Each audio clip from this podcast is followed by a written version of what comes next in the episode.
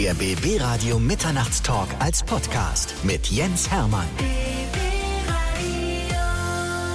Wenn ich sage, bei mir ist eine lebende Legende, übertreibe ich nicht, denn Rolf Zukowski ist bei mir. Herzlich willkommen. Na, welche Begrüßung. ich finde lebend unheimlich gut. Das ist wirklich in dem Augenblick, wo man den Stempel bekommt, Legende, da sagen alle, oh, das klingt ja so wie kurz vor Ultimo. Mhm. Das hat damit aber nichts zu tun. Ich meine, du hast 2008 deinen Preis fürs Lebenswerk bekommen, den Echo, ne? Früh, ne? Wieso? Der Mann ist in der Blüte seines Erfolges. Wieso kriegt er schon einen Preis fürs Lebenswerk? Das bekommt man normalerweise so kurz vorm Tod oder aber so. kurz vor mir hat Udo Jürgens den bekommen. War auch nicht viel älter. Nun ist er nicht mehr da, aber den Preis aber hat er du bist noch da und da freue ich mich sehr drüber, weil wir werden jetzt über deine interessante Geschichte reden und natürlich über neue Dinge. Album 44 habe ich gezählt. Ist das richtig? Ich zähle nicht mehr. Bei Rolf Zukowski kann man einfach, wenn man das CD-Regal entlang läuft, findet man kein Ende. Nach zwei Kilometern ist man Solange es noch CDs gibt. es ist ja. schon Wahnsinn, deine Leistung, wenn man so zurückblickt. Und wir haben natürlich auch noch ein sehr, sehr schönes Kinderhörspiel zu besprechen, Cosmo und Azura. Das ist schön. Also wir haben viel Stoff, aktuelles Zeug, aber erstmal reden wir natürlich ein bisschen über die interessante Geschichte, weil deine Geschichte begann damals mit deiner ersten Gitarre, die du von deinem Vater geschenkt bekamst. Ich bin gerade wieder an dem Ort gewesen, wo ich infiziert wurde. Fleckeby an der Schlei, Schleswig-Holstein, ganz oben, wo die Wikinger mal zu Hause waren. Da war ich verschickt, wie man das damals nannte, mit 14 Jahren, im Jahr des Mauerfalls. Nee, Mauerbaus. Mauerbaus. Ja, natürlich. 61. 61. Und da habe ich Pfadfinder gehört, die abends an der Gitarre mit uns gesungen haben, rund ums Lagerfeuer. Ganz romantisch, kitschig, wie auch immer. Und das hat mich unglaublich bewegt. Davon muss ich zu Hause geschwärmt haben, bis mein Vater mit einer Gitarre kam und gesagt hat, hier, mach mal. Und dann ging's los. Die arme Familie musste aushalten, dass ich ohne Gitarrenlehrer alles ausprobiert habe, was man irgendwie konnte. Songs nachgespielt, eigene Songs geschrieben, die wahrscheinlich nie die Welt nie gehört hat, aber es war tatsächlich der Anfang, ja. Wusste er, was er damit auslöst? Wahrscheinlich nicht. Nein, oder? hat er nicht geahnt. Und er hat sie eigentlich auch meinem Bruder geschenkt, aber der hat dann nach kurzem Ausprobieren gesagt, nee, ist nicht mein Ding, mach du mal. Aber Gitarre spielen sich selbst beizubringen als Autodidakt ist ja auch nicht ganz so einfach. Das war damals das Normalste überhaupt. Man hat sich bei anderen Leuten was abgeguckt, man hat sich Grifftabellen gekauft. Musiklehrer waren in unserer Zeit, ich bin ja ein Kind der Nachkriegsjahre, eigentlich auch unbezahlbar und es gab ja auch nicht so viele. Aber man konnte sich ja wirklich gegenseitig ganz viel beibringen. Dadurch wurden wir natürlich mehr oder weniger erstmal alle nur Rhythmusgitarristen, mhm. denn das kann man relativ schnell lernen und ich bin auch darüber nicht weit hinausgekommen. Ich kann ganz gut picken, so folky spielen, aber so richtige solistische Sachen auf der Gitarre, dafür braucht man, glaube ich, doch einen Lehrer. Oder man muss einfach ein Genie sein und das war ich dann doch nicht an der Gitarre. Und als du dir diese Gitarre damals selbst beigebracht hast, wusstest du damals schon, in welche Richtung es geht? Hast du das gefühlt? Ich glaube, ich muss das zu meinem Beruf machen? Nein, überhaupt nicht. Also gab eine erste Zeit, wo einfach die Hits, die damals gerade in waren, ich erinnere mich an Sheila von Tommy Rowe zum Beispiel oder Diana hm von Paul Anker. Oh. Solche Musik hat mich total angemacht. Und da gab es irgendwann Skiffle-Musik von Lonnie Donegan, The Battle of New Orleans. Es waren eigentlich sehr einfach zu spielende Sachen. Ich war 14, 15, mit 16, 17 in der Schule haben wir dann mit einer Band The Beethovens gemerkt, das kann ja noch weitergehen. Da gab es dann Vorbilder wie in Deutschland The Rattles, The Rivets, mhm. The Lords, aber vor allem natürlich auf der anderen Seite des Kanals die Beatles, Kings, Rolling Stones. Und da wollten wir dann schon auch in diese Richtung und haben wir auch ein bisschen was erreicht. Immerhin 67 das erste eigene Album gemacht. Happy to be happy hieß es. Und Beethovens ist, wie ich finde, auch ein sehr, sehr cooler Name. Ja, es gab in Dänemark übrigens auch eine Band, die so hieß, aber die oh. hat sich mit zwei E geschrieben und wir und haben uns mit EA geschrieben. Kein Ärger bekommen. Nein, es war ein bisschen Kess, aber heute gibt's frechere Sachen. Wenn du so zurückblickst auf die Jahre, über 40 Jahre auf der Bühne. Wenn du dir das anschaust, also von der ersten Gitarre 61 bis zum, weiß ich nicht, Peter Sue und Mark, Eurovision Song Contest, wer hieß damals ja, Eurovision Song Contest, ne? Grand Prix Eurovision Grand, de la Chanson. Ach so, da hieß er noch anders. Grand Ganz Prix wichtig. Eurovision, Eurovision, de la, Eurovision de la Chanson. Da kannst du natürlich viel, viel besser, weil du warst ja mit dabei, ne? Ja. Als du den ersten großen Erfolg hattest und du dich damals gekniffen hast, war das real? Also es gibt, glaube ich, bei jedem Künstler irgendwann dieses erste Mal sein eigenes Lied im Radio hören. Das haut dich um. Hm. Da trittst du auf die Bremse, fährst rechts ran und denkst, Mann, oh Mann, das hättest du nicht erwartet. Und das ist so ähnlich wie Kneifen. Man kann es nicht glauben, aber man hofft es ja vorher und dann irgendwann ist es soweit und wenn es dann tatsächlich ein paar Mal läuft, dann weiß man, den Schritt hast du mal geschafft. Jetzt musst du dranbleiben, dranbleiben, dranbleiben. Du hast damals einen normalen Beruf in einer Geschäftsführung eines Musikverlages. Ja. Das musste was mit Musik zu tun haben, aber es musste irgendwie auch ein normaler Beruf sein, der sich so zumindest wie ein Beruf anfühlt. Ne? Ich habe ja Betriebswirtschaft studiert. Das war eigentlich so ein bisschen, ich brauche einen Boden unter den Füßen. In meiner Familie war vorher noch nie jemand irgendwie Musiker oder geschweige denn Berufsmusiker. Hm. Gesungen haben alle viel. Mein Opa war Chorleiter. Aber ich habe schon während des Studiums einerseits Betriebswirtschaftslehre mit Verkehrsbetriebslehre als Schwerpunkt studiert, hm. aber ich habe ja meine Band gehabt und danach auch eine Nachfolgeband und darum war der erste Weg dann nach, mit dem Diplom in der Tasche, Diplomkaufmann, doch in einen Musikverlag, denn dort war unsere erste Single verlegt worden, Blow Up Machine. Und der Musikverlag Sikorski hatte dann gerade die Phase, wo der Gründer gestorben war und sein Sohn den Laden irgendwie weiterführen musste. Und der sagte zu mir, Sie kommen gerade zur rechten Zeit. Ich brauche einen Assistenten. Ich glaube, Sie sind's. Das war gar kein langes Vorstellungsgespräch und bin ja heute noch mit dem Haus verbunden. Aber das kann ja auch nicht schaden, wenn man als selbstständiger Unternehmer, als Musiker mit Betriebswirtschaft sich auskennt. Also ich glaube sogar, dass es total wichtig ist. Die Künstler, die so nur auf Wolken leben, die verlieren manchmal schon den Blick dafür, dass da unten auch noch ein Boden ist und dass man da auch hinstürzen kann. Genau. Also man muss nicht unbedingt betriebswert sein, aber einen Sinn für die Realitäten des Kaufmännischen, des Organisatorischen kann nicht schaden. Man wird dann auch nicht so abhängig von Managern. Ich hatte ja nie einen. Ich habe immer nur Hilfskräfte gehabt, sehr gute, auch sehr verantwortungsvolle.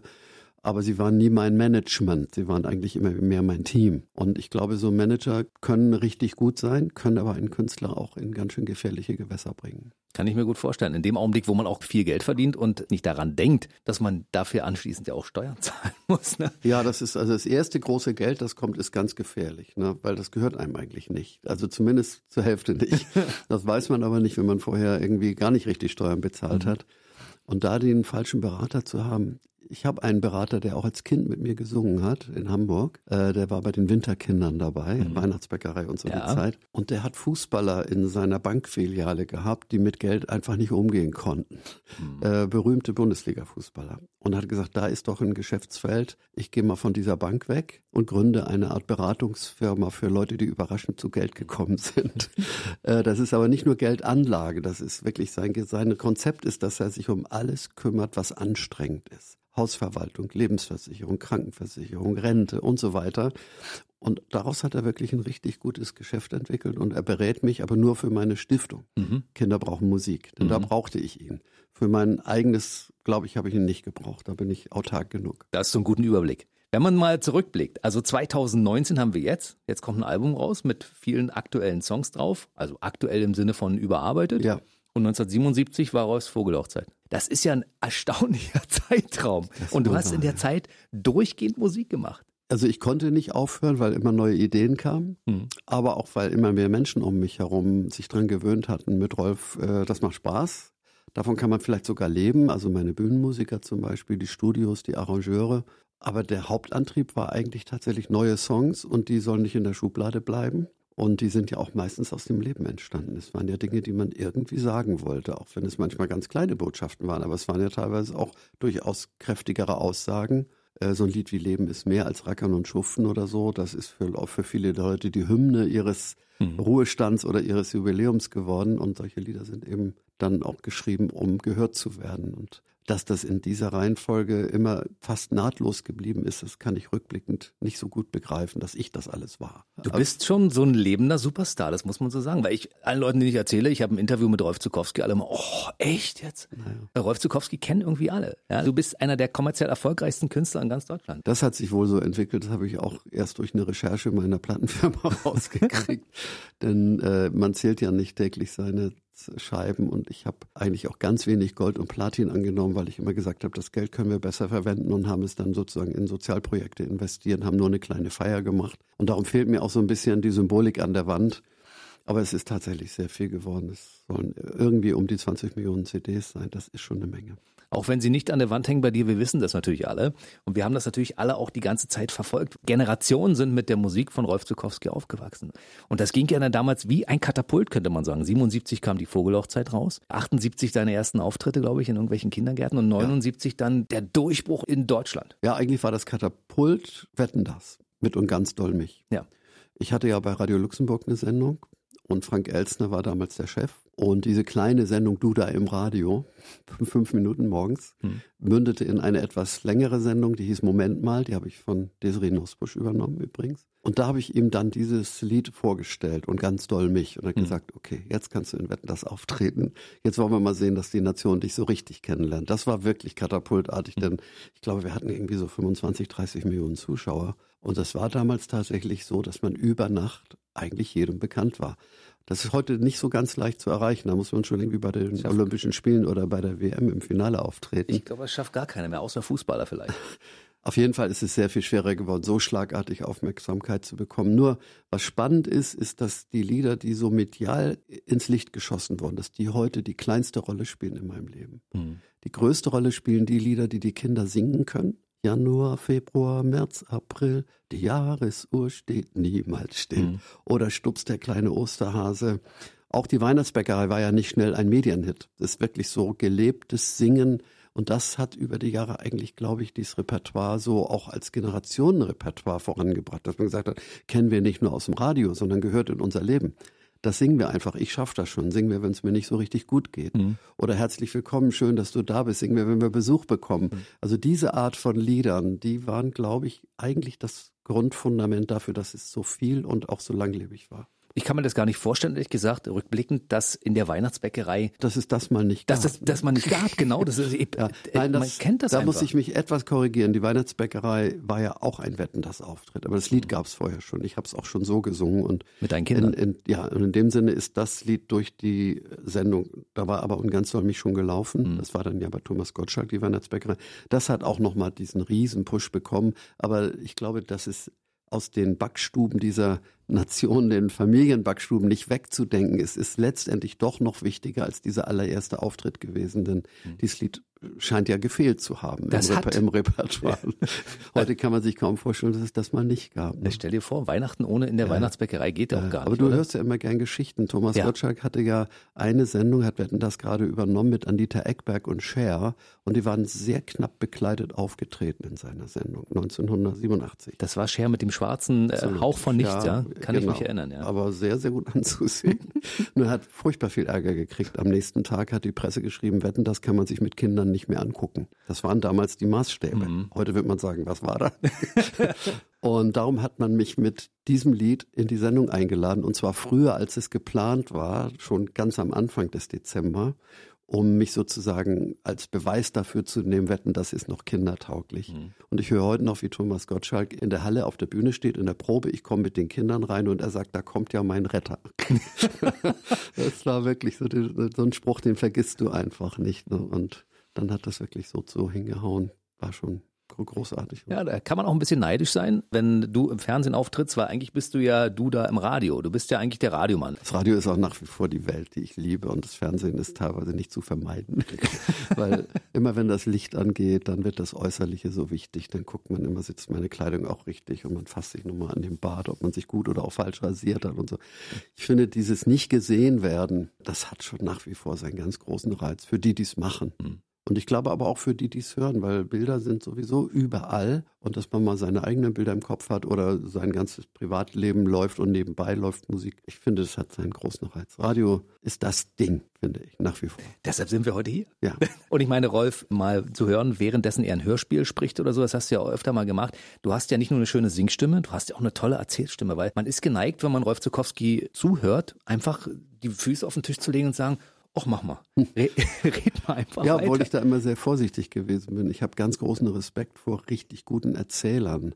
Also Günter Schuss zum Beispiel hat den kleinen Tag für uns gesprochen. Das ist wirklich großartig. Das ist großes Theater für die Ohren. Mhm. Und ich bin vielleicht durch die Art, wie ich singe und in den Liedern gibt es ja auch manchmal so Sprechpassagen, äh, den Kindern sehr vertraut und die Kinder werden irgendwann erwachsen und darum hat man so das Gefühl, ja, der gehört ja zur Familie. Mhm. Und dann ist diese Erzählstimme vielleicht, er hat eher den Effekt des Vertrauten. Und wenn ich dann ganz gut geführt werde und bei dem neuen Album Cosmo und Azura hat zum Beispiel der Produzent mich sehr gut geführt, hat viele Hörspiele gemacht, dann hilft er mir natürlich auch im Ausdruck so zu sein, dass man mit den eigentlichen Erzählern vielleicht standhalten kann als der singende Erzähler. Wenn wir gerade bei Cosmo und Azura sind, können wir gleich mal darüber reden. Das ist ein Musikhörspiel für Kinder. Ja. Und zwar entstanden vom Institut für Arbeitsschutz der deutschen gesetzlichen Unfallversicherung und Universal Music. Ich finde das, das ist eine romantische Kooperation. Wahnsinn, oder? Ja, ja.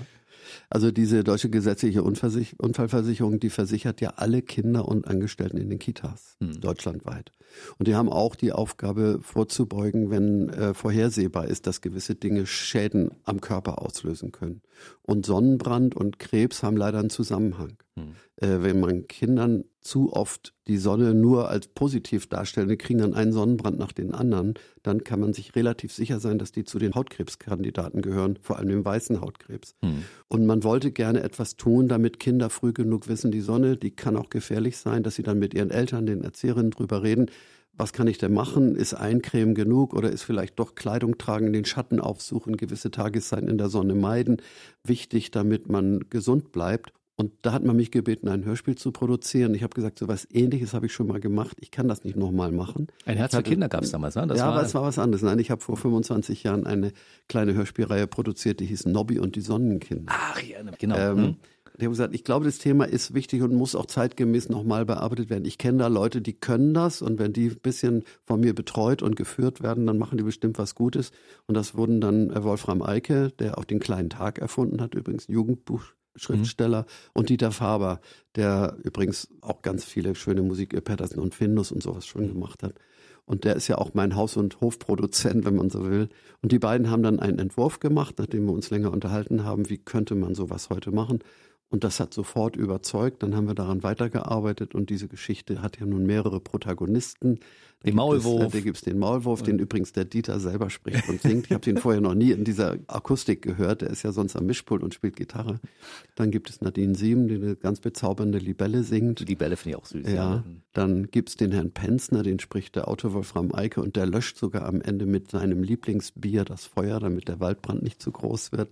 Also es ist ein sehr schönes, lustiges Setup vor einem durchaus ernsten Hintergrund. Musikalisch ganz, ganz schön produziert. Man kann es meines Erachtens auch als Mutter und Vater Vater mit den Kindern im Auto Absolut. ganz, ganz gut hören und mitsingen, wenn man will. Oder auch sich einfach so seine Gedanken machen, wie gehe ich mit dem Thema um. Wir als Eltern wissen ja immer, wie das ist mit kleinen Kindern, wenn man sagt, du musst dich eincremen, die Sonne scheint. Ja. Schwierig. Aber so ein, ja, ein Hörspiel ist, Kinder mögen dabei, ne? das Kinder nicht mögen gern. das nicht, genau. Und es ist eben auch so, dass Eincremen nicht alles ist. Ne? Also das kann ein Teil der Prävention sein. Das Wichtigste ist ganz bestimmt eine Mütze tragen, ein Hemd tragen, sich nicht der Sonne so gnadenlos aussetzen, wenn sie am stärksten scheint, um die Mittagszeit zum Beispiel. Die Aktion, die ich vorhin meinte, war die Rolf Schulweg-Hit-Parade. Ja, ein Herz genau, für Kinder. 79. Das war mit der Verkehrssicherheitswacht ne? und der Deutschen Ja, Verkehrswacht. Genau, und dem Deutschen Verkehrssicherheitsrat. Mhm, Ah. Genau. Also Also das hat damals schon sehr, sehr viel bewegt. Aber da ist auch eine ganz schöne Geschichte dran. Peter Bartels war Chefredakteur der Bild-Zeitung. Eine Legende auf diesem Mhm. Gebiet. Und ich hatte vorher versucht, diese Lieder bei der Polydor Schallplattenfirma unterzubringen. Und die haben gesagt, Rolf, das ist zu pädagogisch, das will kein Mensch hören. Da habe ich gedacht, schade, die Lieder gefallen mir so gut und ich hatte sie auch schon live oft gesungen. Ich wusste, die Kinder mögen das. Mhm. Kinder mögen ja auch was lernen, nur nicht vielleicht mit dem dicken Zeigefinger. Mhm. Und dann hörte ich, dass die Aktion Ein Herz für Kinder ins Leben gerufen wurde und dass Peter Bartels sie in der Fernsehsendung Aktuelle Schaubude in Hamburg vorstellt. Dann bin ich mit meiner Gitarre dahin gefahren, unangemeldet, habe in der Kantine gewartet, weil ich wusste, irgendwann tauchen die hier auf, habe mich zu ihm hingesetzt, habe ihm zwei Lieder vorgesungen. Er hat geheult, weil es ihn so berührt hat. Ich habe mich verlaufen. Oder auch Zebrastreifen, Zebrastreifen, mancher werde ich nie begreifen. Hat er gesagt, das machen wir. Das gehört jetzt zu Ein Herz für Kinder. Andrea Jürgens singt unseren Titelsong und du singst eigentlich die Substanz der Kampagne, nämlich Verkehrssicherheit. Und da wurde natürlich bei der Plattenfirma plötzlich alles möglich. Da hieß es, oh, ein Herz für Kinder, da machen wir das. Und darum ist diese Schulweg-Hit-Parade dann tatsächlich so der erste ganz öffentlich sichtbare Baustein meiner Arbeit geworden. Die Vogelhochzeit war am Anfang ja nur in den Einrichtungen bekannt. Hm. Die war ja nie medial, das ist ja viel später erst passiert, sichtbar. Aber die Schulweg-Hit-Parade, die wurde dann auch durch Fernsehsendungen, ich war bei Dieter Thomas Heck zum Beispiel mit dem Lied An meinem Fahrrad ist alles dran. Hm. Und das war eigentlich sowas wie ein LP-Hit, aber kein Single-Hit dabei. Also die Lieder, heute sagen sehr viele junge Erwachsene oder inzwischen Ältere zu mir, weißt du was, Zebrastreifen, Zebrastreifen, das war mein erster richtiger Hit. also die haben das natürlich, obwohl es nie eine Single war, so als das war ihr Hit. Und finde ich natürlich, höre ich gerne. Ja. Ich muss mal zwischenfragen, wann war eigentlich für dich klar, dass du, dass deine Zielgruppe die Kinder sind? Durch die eigenen Kinder. Ja? Also ich habe ja meine Band gehabt. Äh, die Beethovens? Die Beethovens habe Songs geschrieben für Nana Muskuri, also am bekanntesten wahrscheinlich Guten Morgen Sonnenschein. Mhm. Liebe natürlich dieses oh, Lied, ist, liebe aber auch diese eine Frau. der schönsten ja. äh, deutschen Schlager überhaupt, ne? Ja, ich mag auch Nana so. Ich finde mhm. es toll, dass sie dann doch immer noch mal wieder auf Tour geht in ihrem Alter. Sie war ich war, sie war schon zweimal auf Abschiedstournee, aber irgendwie hält sie es ohne die Bühne Kommt nicht dir das bekannt vor? Das warst du, war bei dir auch so, ne? Da reden naja, wir später ich kann drüber. Es, ich, ich kann es verstehen, ne? Aber wir haben dann Kinder bekommen, schon relativ früh. 71 ist meine Tochter geboren worden. Da war ich im Musikverlag noch nicht, also es war noch Studium dazwischen. Mhm. Und als sie zwei, drei Jahre alt war, da habe ich angefangen zu singen mit ihr, so ganz spontane Sachen weil sie so gerne in diesen Bilderbüchern blätterte, wo die Noten wie Bilder dargestellt sind. Mhm. Liederfibel. Mhm. Und da habe ich gemerkt, Mensch, die singt so gerne, aber irgendwie haben die Lieder mit ihrem Leben ja gar nichts zu tun. Das sind die schönen alten Volkslieder, aber sie lebt ja heute wirklich in ganz anderen Dingen. Und so sind meine ersten Lieder entstanden. Und dass daraus dann beruflich was werden könnte, hat sich erst fünf Jahre später herausgestellt. Bin heute eigentlich sehr froh. Ich war als nur so singender Musiker ohne irgendeine berufliche Ambitionen in Kindergärten, in Schulen und habe dann eigentlich erst mit der Vogelhochzeit, die ja 77 entstanden ist und der Schulweg hat gerade gemerkt, kann ja vielleicht doch eine Grundlage für ein Leben als Musiker sein. Aber Dass Rolf Zukowski auch anders kann, das äh, sehen wir am aktuellen Album 2019, darüber reden wir gleich noch, aber wir kommen nochmal zurück. Äh, Tabaluga, ja. auch eine Geschichte für Kinder? Nicht nur. Also mir war es immer ganz wichtig, dass ich Spaß habe an meiner Musik und nicht irgendwann das Gefühl habe, ich kann es nicht mehr hören. Und das ist dann zum Glück auch auf die allermeisten Eltern übergesprungen, dass sie gesagt haben, das höre ich auch gern, das singe ich auch gern, natürlich höre ich auch gern mal was anderes. Manchmal wird es mir vielleicht auch zu viel, wenn die Kinder dasselbe Lied immer wieder hören möchten, aber das ist nun mal so, bei Popmusik ist es ja nicht so viel anders und da müssen die Eltern manchmal noch durch ganz andere Dinge durch, wenn die Kinder erstmal Punk und Rock kennengelernt haben und Hip-Hop. Aber mit Peter Maffay den Auftakt zu machen, das war für mich natürlich schon irgendwie wie ein Lottogewinn, kann man fast sagen, obwohl das ist ja auch richtig Arbeit gewesen. Peter hat ja schon seit langer Zeit einen Promotion Manager und Freund Dieter Fiering. Mhm. Also wer Peter kennt, kennt auch Dieter. Und Dieter hatte damals Kinder und ist in einem typischen Kindergartenkonzert von mir gewesen und hat dann Peter darauf angesprochen, weil Peter gern mal was ganz anderes machen wollte, dass ich doch mit ihm mal ein Album machen könnte. Und das sollte aber ein Weihnachtsalbum werden. Und mir ist aber dann nach einem sehr, sehr intensiven Gespräch mit Peter ist nicht viel eingefallen. Es gibt zwei Lieder von mir, die könnte Maffei singen, Wer uns der Himmel immer so nah zum Beispiel. Und auf der Suche nach Weihnachten habe ich später selbst gesungen. Ich habe gesagt, Peter, mir fällt mir nicht ein. Mhm. Du und Weihnachten kriege ich nicht hin. und dann ist er wiedergekommen mit seiner Frau, damals war das Chris Heinze, hat gesagt, du kannst doch aber auch was mit Kindern machen, könnte ich ja auch mal machen. Und dann haben wir rumphilosophiert und dabei ist irgendwie Tabaluga entstanden, den ich mir dann ausgedacht habe und mit Gregor Rotschalk Berliner Pflanze mhm. zu Ende geführt habe. Und dass das dann so aufgehen würde, daran hat wieder Peter nicht recht glauben können am Anfang. Ich habe für mich gespürt, das ist was ganz Großes. Peter Maffay singt deine Lieder. du hattest recht. ja, vor allem diese Hymne, ich wollte nie erwachsen sein, die geht einem ja einfach so unter die Haut. Gibt nach Na? vielen, vielen Jahren ja. immer noch eine Gänsehaut. Nach, ja. nach über ja. 30 Jahren ist es Aber Peter war einfach ein bisschen ängstlich. Damals wusste er nicht so recht, wie finden seine Fans das. Er war ja gerade vom Schlager zum Rockstar mutiert mhm. und jetzt fängt er an mit Kindern zu singen. Aber es war ziemlich schnell klar, dass seine Fans das lieben und vielleicht eben auch seine erwachsenen Fans, die Kinder haben, Peter dadurch noch mehr lieben.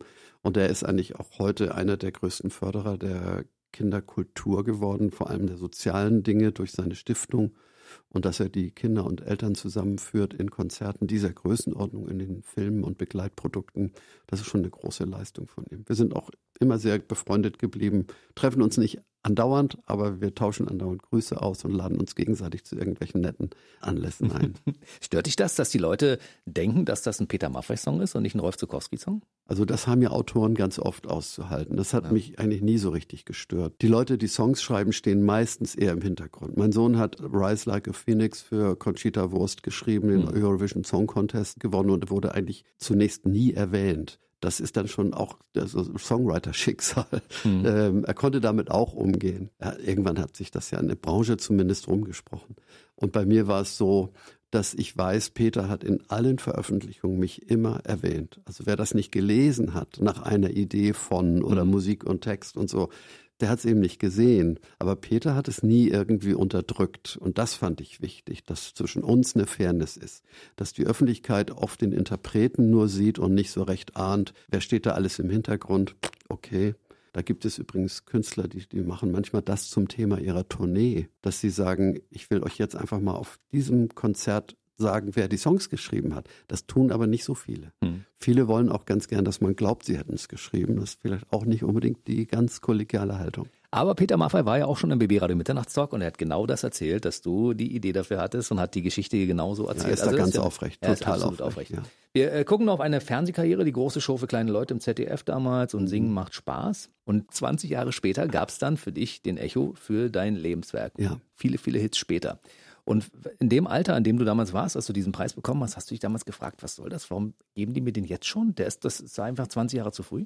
Udo Lindenberg hat ihn übrigens auch sehr jung bekommen. Fühlt sich das komisch an? Ich muss das mal ja. fragen, aber ich habe noch nie so einen Preis bekommen, deshalb kann ich mir das nicht vorstellen. Aber ich denke, wenn man als, wenn man als re relativ junger Mensch so einen ja. Preis bekommt für das Lebenswerk. Also ich habe das einfach anders interpretiert und auch in Interviews mehrfach so dargestellt, gesagt habe, meine Lieder singen die Leute zur Geburt der Kinder. Hm. Meine Lieder singen die Leute am Polterabend. Hm. Sie singen Leben ist mehr, wenn es in die Pension geht. Und inzwischen singen sie auch ein Lied von mir, das heißt gemeinsam unterwegs zur Trauerfeier. Das heißt, meine Lieder sind ein Lebenswerk. Ja, so habe okay. ich es für mich erklärt, habe gesagt, gut, vielleicht möchte man dir mit dem Preis auch nochmal irgendwie einen Schub geben, dass man sagt, die Aufmerksamkeit, die du durch diesen Preis hast, die bringt dich nochmal wieder irgendwo ein Stück voran, vielleicht in eine Richtung, die du selber gar nicht geahnt hast. So habe ich das für mich genommen und ich habe es nicht irgendwie als Wink mit dem Zaunfall, du solltest bald mal aufhören, du hast genug geschrieben. Okay. So habe ich es nicht verstanden. Da bin ich beruhigt. Also es ist ja elf Jahre her mittlerweile. Ja. 2012 schlage ich die Zeitung auf, steht drin, Rolf Zukowski hört auf. Da habe ich gedacht, niemals. Ja. Wir haben darüber in der Redaktion gesprochen, ich habe gesagt, Rolf Zukowski hört nicht auf. Niemals hört er auf. Das, der Mann ist Musik. Ja, das war verkürzt, ne? Also wir leben ja mit so ein bisschen Klischees im Kopf. Aufhören heißt ja für die allermeisten, ich gehe nicht mehr zur Arbeit, ich bin jetzt im Ruhestand. Mhm. Ich habe mit bestimmten Dingen aufgehört, aber das wurde in dieser Meldung dann nicht so differenziert dargestellt. Genau. Ich habe gesagt, ich möchte keine eigenen Konzerte mehr geben, keine Tourneen mehr machen. Das ist natürlich für viele sowas wie Aufhören. Ich möchte auch nicht mehr in großen Fernsehshows auftreten. Also Talkformate, kleinere Sendungen, regionale, da möchte ich schon ganz gerne zeigen, ich bin noch lebendig. Aber diese Erwartungshaltung, der man unterliegt, wenn man in großen Shows auftritt, die möchte ich dann einfach mal nicht mehr.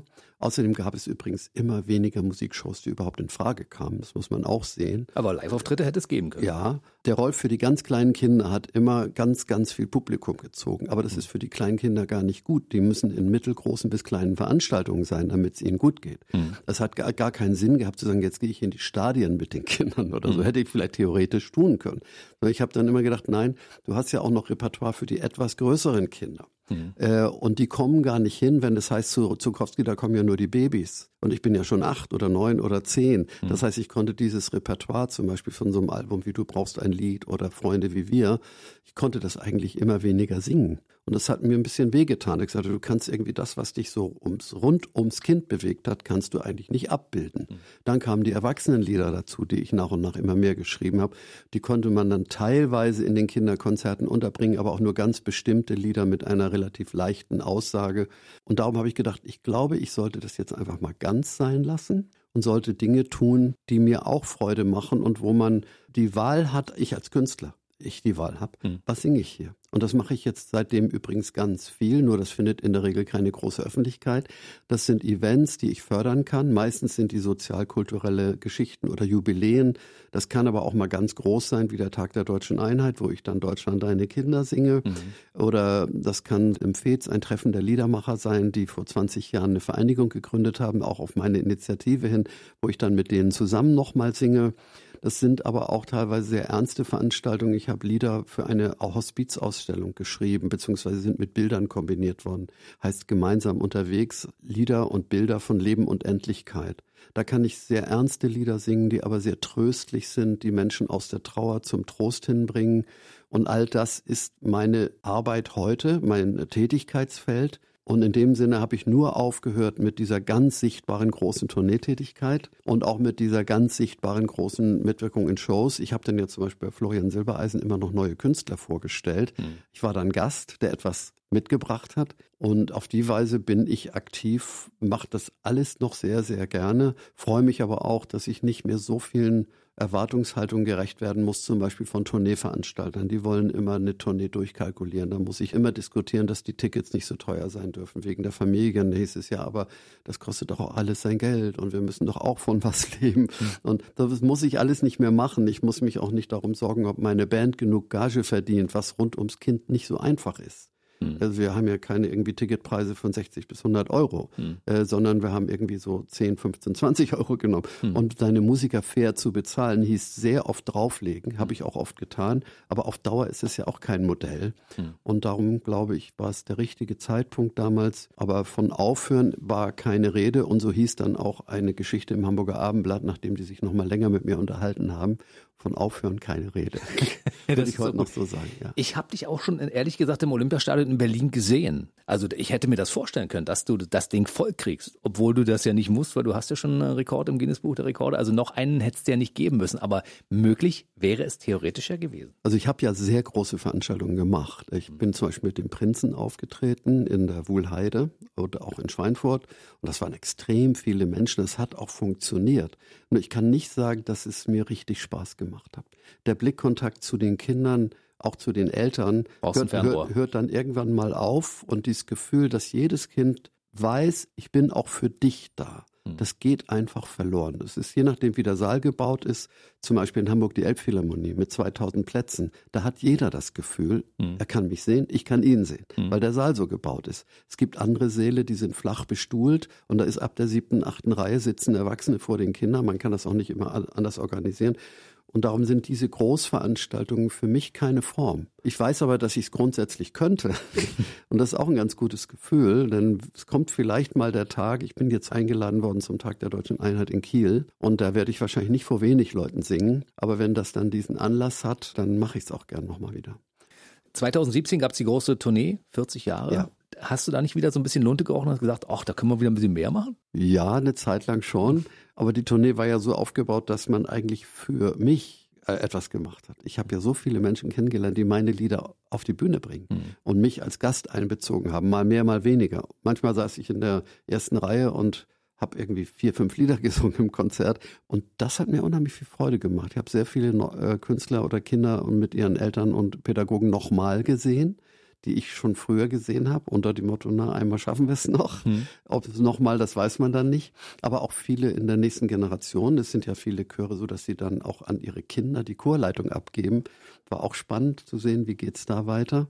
Und es sind Musicals geschrieben worden zu meinen Liedern. Zum Beispiel in Berlin das äh, Ballettensemble Dance Point hat ja meine Lieder in ein ganz wunderbares Musical, wie zum Beispiel Jaro hieß das, erarbeitet. Beispiel sage ich, weil es noch zwei, drei andere Musicals zu meinen Liedern gab. So eine Tournee vielleicht, wenn ich 80 werde und man mich nochmal einlädt, das darüber Zeit. kann man mit mir reden. Ja, das ist noch viel Zeit. Ich muss mich an der Stelle mal entschuldigen. Wir schaffen natürlich die interessante Geschichte von Rolf Zukowski nicht in einen Mitternachtstalk er zu legen. Zu alt ist, das ist ein, nein, darum geht es nicht. Es geht einfach, es ist zu viel passiert, ja. Wir müssen noch über das aktuelle Album reden und wir müssen noch über das Bundesverdienstkreuz reden. Ich glaube, wenn man das irgendwann verliehen bekommt, dann hat man, glaube ich, in seinem Leben nicht so viel falsch gemacht. Das ist schon eine richtig große Ehre, das muss man sagen, denn man wird ja vorgeschlagen, man erfährt aber nie von wem. Du weißt es also nee, nicht? will sich niemand damit brüsten. Es sind okay. irgendwie Menschen gewesen, die gedacht haben, hat er verdient. Dann gibt es aber natürlich beim Bundespräsidenten eine Abteilung, die sich nur mit den Verdienstkreuzanfragen beschäftigt. Und wenn es dann heißt, ja, soll er haben, das ist ja jetzt schon das zweite, nämlich erster Klasse heißt es dann, hm. dann fühlt man sich schon irgendwie sehr gewürdigt, muss ich sagen. Ich bin sehr dankbar dafür. Und wenn man dann noch so eine hervorragende Rede hält, wie die von unserem Kultursenator Broster in Hamburg, der wirklich das Wirken meiner Lieder reflektiert hat und nicht so meine Person in den Vordergrund gestellt hat, sondern die kulturelle Wirkung meiner Lieder in die Gesellschaft, in die Familien hinein wirklich sehr, sehr kenntnisreich reflektiert hat. Das hat mich schon sehr gefreut, denn so eine Rede hört man nicht alle Tage. Ich meine, wer sich darüber mal informieren möchte, der kann einfach mal die Internetseite bemühen. Es gibt ja die Musik für dich Seite, da ist alles ja. drauf, deine ganze Geschichte. Der, der, kann sich angucken, wie viele Schulen, wie viele Chöre du unterstützt. Es, ist sehr zeitintensiv, das muss ich von vornherein Man muss ja nicht alles auf einmal sehen. ja. Also man kann, wenn man will, bei Facebook immer sehen, was jetzt gerade so aktuell ist. Es ist so ein Künstler-Account, also man kann nicht sagen, Freundschaft schließen über Facebook mit mir, das wäre mir ganz ehrlich gesagt zu anstrengend. Aber man kann ganz gut mir auf die Spur kommen, was ich heute wichtig finde, was ich tue. Und man kann bei Instagram etwas sehen, was ich erst vor einem halben Jahr begonnen habe. Ich habe eine Illustratorin kennengelernt. Ihr Mann hat mir ein Bild geschickt, wo sie mit dem Baby in so einer Babybauchbinde an einem Briefkasten vorbeigeht, in den ich gerade etwas einwerfe und es regnet. Und da hat der Mann dazu geschrieben, gestern Morgen bist du mir wieder begegnet mit deinem Kind auf dem Arm, gestresst und verregnet. Ein Zitat aus meinem Lied. In all den Jahren heißt das Lied. Und da habe ich gedacht, das ist doch eigentlich eine Idee. Ich wollte eigentlich bei Instagram nie anfangen, mein Leben in Bildern aufzubereiten. Ich finde auch das ehrlich gesagt zu anstrengend. Obwohl Aber muss heute sein. Ja, ja. Muss ich, heute sein. Bei mir muss es eben, finde ich, nicht sein. Aber ich habe gedacht, wenn du Illustrationen von Mareike Vogler heißt sie, mit deinen Liedtexten kombinierst, das ist ein interessanter Instagram-Account. Und den gibt es jetzt. Und sie hat auch gerade wieder neue Bilder gemacht. Also jetzt hat sie die Pusteblume zum Beispiel gemacht, die mir ganz viel bedeutet, weil das Lied heißt Fahrt nur vorbei und erzählt von der Rastlosigkeit, in der wir alle leben und dass da manchmal so am Wegrand etwas steht, was wunderschön ist und was wir gar nicht wahrnehmen. Und bei der Pusteblume ist es noch so, dass ich sie so gern habe, weil es die einzige Blume ist, die im Alter nochmal richtig schön wird und von den Kindern geliebt. Äh, der Löwenzahn. Ne? Und das nächste, was sie jetzt macht, heißt dann Traut euch von einem jungen Pärchen, das im Übermut an seinem Hochzeitstag gemeinsam ins Wasser springt. Also diesen Instagram-Account zu verfolgen, ich glaube, das lohnt sich. Das ist auch nicht anstrengend, weil da nicht andauernd neue Bilder sind. Ansonsten natürlich bei Facebook und auf musik-für-dich.de. Und jetzt zum Abschluss reden wir noch über das Album 44. Also ich, das war meine Zählung, das muss nicht stimmen, vielleicht sind es schon jenseits der 50. Ich, ich kontrolliere das. Es ist auf jeden Fall schon ein ordentlicher Regalmeter, was da so drin steht. Ja. Und wenn zwischendurch die Nachricht kommt, Rolf Zukowski macht ein neues Album, dann hört man natürlich auf und sagt, neues Album. Und dann ist es nicht ganz neu. Ist es ne? nicht ganz neu. Da sind so Sachen, ja. die dir sehr am Herzen liegen. Ja. Also neu ist tatsächlich die Zusammenstellung. Ich glaube, das darf man dann auch neu nennen. Viele dieser Lieder kennen viele eben nicht. Und das schien mir irgendwie auf Dauer nicht so leicht auszuhalten, dass Lieder, die mir sehr viel bedeuten, vielen Menschen völlig unbekannt sind, weil sie zum Beispiel nicht so in die Radioformate reinpassen, weil nie ein Fernsehredakteur danach gefragt hat, ob ich den Song mal ins Fernsehen bringen würde. Und darum habe ich die zusammengestellt und sie reflektieren ganz gut, wie ich die Welt gesehen habe in den letzten 20 Jahren, Dinge, die uns alle irgendwie begleitet, beeinflusst haben und die ich in Lieder hineinbringen konnte, die dann auch emotional so ein bisschen meinen Standort ausdrücken. Und ich glaube, dass man, wenn man dieses Album hört, das ist übrigens nur als Download- und Streaming-Album verfügbar, im Moment noch, dass glaube ich, entspricht aber auch den Hörgewohnheiten heute. Also die Menschen, die mit mir kommunizieren, sind heute doch sehr, sehr stark dabei, mit ihrem Smartphone oder Tablet Musik zu hören und nicht unbedingt die, die 45. CD ins Regal zu stellen. Ich glaube, es ist ein bisschen schade. Bei einigen Produkten finde ich es auch wirklich ganz wichtig, dass man das Album in die Hand nimmt. Bei Cosmo und Azura zum Beispiel auch durch die Illustrationen, die Erläuterungen, warum Sonnenschutz wichtig ist. Aber wenn es wirklich nur um den musikalischen Eindruck geht, und das ist bei dieser Zeitgeistreise der Fall, finde ich, man muss es nicht unbedingt in Acryl pressen, kann man auch einfach so, so hören und im Radio vielleicht ja auch. Genau. Also ich bin ja großer Fan von, von CDs. Ich streame zwar eine ganze Menge auch, aber ich liebe CDs und ich, ich liebe kauf, auch Vinylplatten. Ja, ich, ich kaufe mir auch immer noch beides. ich kaufe mir vor allem CDs am Ende von Konzerten. Genau. Auch von Künstlern, die ich vorher noch nie gehört hatte. Und äh, es gibt Vinylplatten, die wir immer noch mal wieder auflegen. Mein Sohn, der jüngere Sohn, kauft sich nur noch Vinylplatten oder streamt. Und ich glaube, man sollte diese anfassbaren Dinge auch schätzen, die drücken ja oft auch sehr, sehr viel aus von dem, was der Künstler einem so an Personality oder an, an Lebensgefühl geben will, was über die Lieder hinausgeht. Ich möchte mir das auch gerne beibehalten, dass ich eine CD in die Hand nehmen kann. Ich bin ein haptischer Mensch, ich möchte Dinge anfassen. Mhm. Vinyl finde ich auch schön und äh, ich finde zum Beispiel Autos, die keinen CD-Player mehr haben, kann ich nichts mit anfangen. Das ich brauche das einfach. Das ist mir übrigens passiert. Ja? Ja, ich habe einen neuen Kleinwagen gekauft. Die Marke muss ich ja nicht sagen. Und habe erst, als ich ihn schon hatte, gemerkt, dass er kein CD-Laufwerk hatte und man kann es auch nicht anschließen. Das ist wirklich ärgerlich. Freunde, ich bin ein Fan von Streaming, aber trotzdem, es muss alle Möglichkeiten geben. Es Unbedingt. muss auch die Möglichkeit geben, sich mal eine Vinylplatte zu nehmen oder mal Ich kriege ja auch sehr viele Sachen zugeschickt von Künstlern, die mein Urteil hören wollen oder die meinen, Rolf könnte mir helfen in, bei meiner ersten CD hm. oder so Jubiläumspressungen von Chören und so. Und dann kann ich die im Auto nicht hören. Also in meinem Wohnmobil, das ich fahre auf längeren Strecken schon. Aber in meinem Stadtwagen geht das nicht mehr. Da muss ich es mir vorher zusammenspielen aufs iPhone oder was auch immer. Geht ja heute auch, ist aber umständlicher. Ne? Für alle Fans von Rolf Zukowski, wir werden gleich nochmal verraten, am Ende dieses Gespräches, welche Musik du persönlich so magst von mhm. den aktuellen Sachen, aber trotzdem nochmal ganz kurz auf das Album 44 zurückkommen. Willkommen in der Wirklichkeit. Die Zeiten verändern sich ja, ne? Das ist, ist glaube ich, auch Thema dieses Albums. Ja. Und ähm, diese Reizüberflutung, die wir alle haben und diese Lebensgeschwindigkeit, die wird, glaube ich, in diesem Album sehr gut aufgegriffen. Ja, ich glaube, das ist vielleicht die größte Veränderung, die wir jeder auch individuell spüren. Ne? Die Welt hat sich natürlich in vielen Dingen verändert und vieles ist auch durchaus besser geworden und vieles ist auch überhaupt nicht besser, sondern schlechter geworden. Aber dass alles so schnell geht, dass wir so rastlos werden, mhm. dass man mit so kurzen Unterhaltungseinheiten oder Informationseinheiten umgehen muss. Die Reizüberflutung, die durch diese Geschwindigkeit da ist, die hat mich schon lange beschäftigt. Die Art, wie Filme produziert werden. Wenn man sich meine alte Vogelhochzeit anguckt, das ist eine so ruhige Veranstaltung und trotzdem haben es alle geliebt. Bei dem, was wir in neuester Zeit machen, heißt es immer, also alle vier bis fünf Sekunden muss eigentlich schon ein Schnitt sein. Das sind die Kinder heute gewöhnt. Mhm. Ne? Oder die Kamera muss irgendwie ein bisschen schneller über was fahren, dann muss gezoomt werden und so. Also wir haben solche Sehgewohnheiten, von denen man auch schlecht wieder wegkommt. Und ich glaube, dass das uns eigentlich nicht positiv beeinflusst. Bei den Dingen ein bisschen länger verharren, mal einen Moment spüren, was will mir dieses Bild jetzt erzählen oder auch ein Lied, das vielleicht nicht sofort auf den Beat kommt, sondern ein schönes Vorspiel hat. Äh, ich glaube, der holländische Beitrag ist jetzt gerade wieder so gewesen, der den Eurovision Song Contest gewonnen hat. Der, der hat, glaube ich, genau. so ein ganz langes elegisches Intro ah, ist kein typischer Radiosong. Also ja. ich mag sowas ja sehr gern ja. und das muss man aber auch aushalten heutzutage. genau, weil auch die Leute mögen es ja offensichtlich, sonst hätte der ja nicht den Eurovision Song Contest genau. gewonnen. Ne? Muss man ja, ja auch mal so sagen an der Stelle.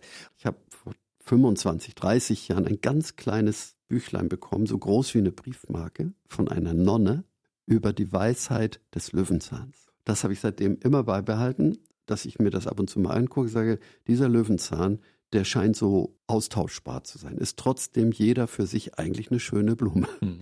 Der hat eine Wurzel, die unglaublich tief ist. Ja. Das heißt, würden wir Menschen manchmal auch gerne haben, den rupft man nicht so leicht aus. Der weiß genau, hier stehe ich und hier bleibe ich auch. Und außerdem ist es eine Familienblume. Ein Löwenzahn steht nie allein. Er hat immer irgendwo seine drei, vier Familienangehörigen, die aus derselben Wurzel kommen. Und ich finde, das erzählt einem auch über diese Blume so viel. Außer, dass er eben da steht und sagt, ich bin auch da und ich denke über die Welt etwas anders nach. Also Leute, nehmt zwischendurch mal ein bisschen Tempo raus und genießt das, was euch hier geboten wird. Zum Beispiel der Mitternachtstalk mit Rolf Zukowski. Jetzt, bevor wir zum Schluss kommen, noch deine persönlichen Geschmäcker. Was magst du denn von der aktuellen Musik, die im Augenblick so im Angebot ist, in Anführungszeichen? Also ich höre ja nach wie vor sehr gerne Leute, die mir gute Geschichten erzählen, die auch wirklich gut singen können. Johannes Oerding zum Beispiel, den ich auch persönlich, war, persönlich ah, gut kenne. War vor kurzem hier. Äh, er ist vielleicht der großartigste Sänger, den wir zurzeit haben, aber er erzählt auch ganz wunderbare Geschichten, produziert toll. Ist jetzt auch gerade durch Sing meinen Song, glaube ich, nochmal wieder vielen Leuten überhaupt erst ins Bewusstsein gekommen. Ich höre aber auch sehr gern Musik, die man nicht so viel im Radio hört, höre sehr gern französische Musik. Die französische Popmusik zum Beispiel ist sehr, sehr ideenreich. Da gibt es Sachen, die die man hier gar nicht so leicht einordnen könnte. So ein bisschen Chanson, ein bisschen Pop. Und kann ich einigermaßen Französisch und verstehe wenigstens die Reizwörter, mhm. die daran sind. Und dann die englisch-amerikanischen Singer-Songwriter. Die Engländer haben wir vor ein paar Jahren mit Passenger und anderen auch wieder so Folkmusik entdeckt. Schön. Höre ich sehr gerne. Ja, sehr. Ne? Aber richtig gut stramm produzierten Pop höre ich auch ganz gerne. Also auch den Deutschen. Also mein Sohn schreibt ja zum Beispiel auch für Giesinger und andere mhm. oder Adel Tawil. Und ich höre das gern. Nicht nur, weil er es macht und er ist ja auch nicht allein, das ist ja immer Teamwork. Aber es gibt wenig deutsche Schlager der heutigen Zeit, die ich gern höre. Also es ist mir oft textlich einfach zu belanglos. So. Ich bin manchmal so am Surfen in, in, bei, in meinem iPhone und meine Frau hat dann irgend so ein Stichwort und dann plötzlich spiele ich ihr was vor, wie Bobbejan singt ich stehe an der Bar und ich habe kein Geld. Und das ist das so, ja, muss unbedingt mal hören, das ist so witzig. Also man hat damals Chris Howland ja auch und Bill Ramsey, mhm. man hat so originelle Stories gehabt. Mhm. Ohne Krimi geht die Mimi nie ins, ins Bett. Bett ne? genau, ja. äh, das höre ich heute wirklich selten. Der, der heutige Tagesschlager, finde ich, hat selten interessante Geschichten zu erzählen. Und die Stimmen sind sich auch oft so ähnlich. Also diese Stimmcharaktere. Aber vielleicht bin ich auch inzwischen ein bisschen alt und habe so Stimmen im Ohr, an die ich mich gewöhnt habe, die ich auch liebe. Dass ich mag auch Roy Orbison singen hören. Denke immer, so ein Schmachtfetzen und den, so, ich durfte nie so singen. Aber das, das ist die Vielfalt, in der ich mit der Musik lebe. Ich finde es schön, dass wir in, in so einem Format wie diesem, dem BB Radio Mitternachtstalk, so Dinge erfahren, die man sonst normalerweise nicht erfährt, wenn man sonst gar keine Zeit dafür hat. Ich hoffe, dass du vielleicht 2020, 21, 22 dann mit neuen Projekten um die Ecke kommst oder spätestens dann zum 80. Geburtstag. Ja. Das ist ja noch ein bisschen hin, ne? Also wenn ihr mich einladet, ich komme gerne hierher. Dieses Haus ist mir vertraut, auch durch das, was ihr für die Kinder macht. Ich bin sehr gern dabei und ladet mich gern wieder ein. Ich versuche dann auch zu kommen und noch bin ich ja fit. Ist er. Und ja? das bleibt auch die nächsten zehn Jahre. Rolf Zukowski Danke. war bei uns heute im BB Radio Mitternachtstalk. Alles Gute für dich und bis zum nächsten Mal. Hat mir Danke. Spaß gemacht. Dankeschön. Der BB Radio Mitternachtstalk. Jede Nacht ab 0 Uhr. Und der neueste Podcast jeden Mittwoch.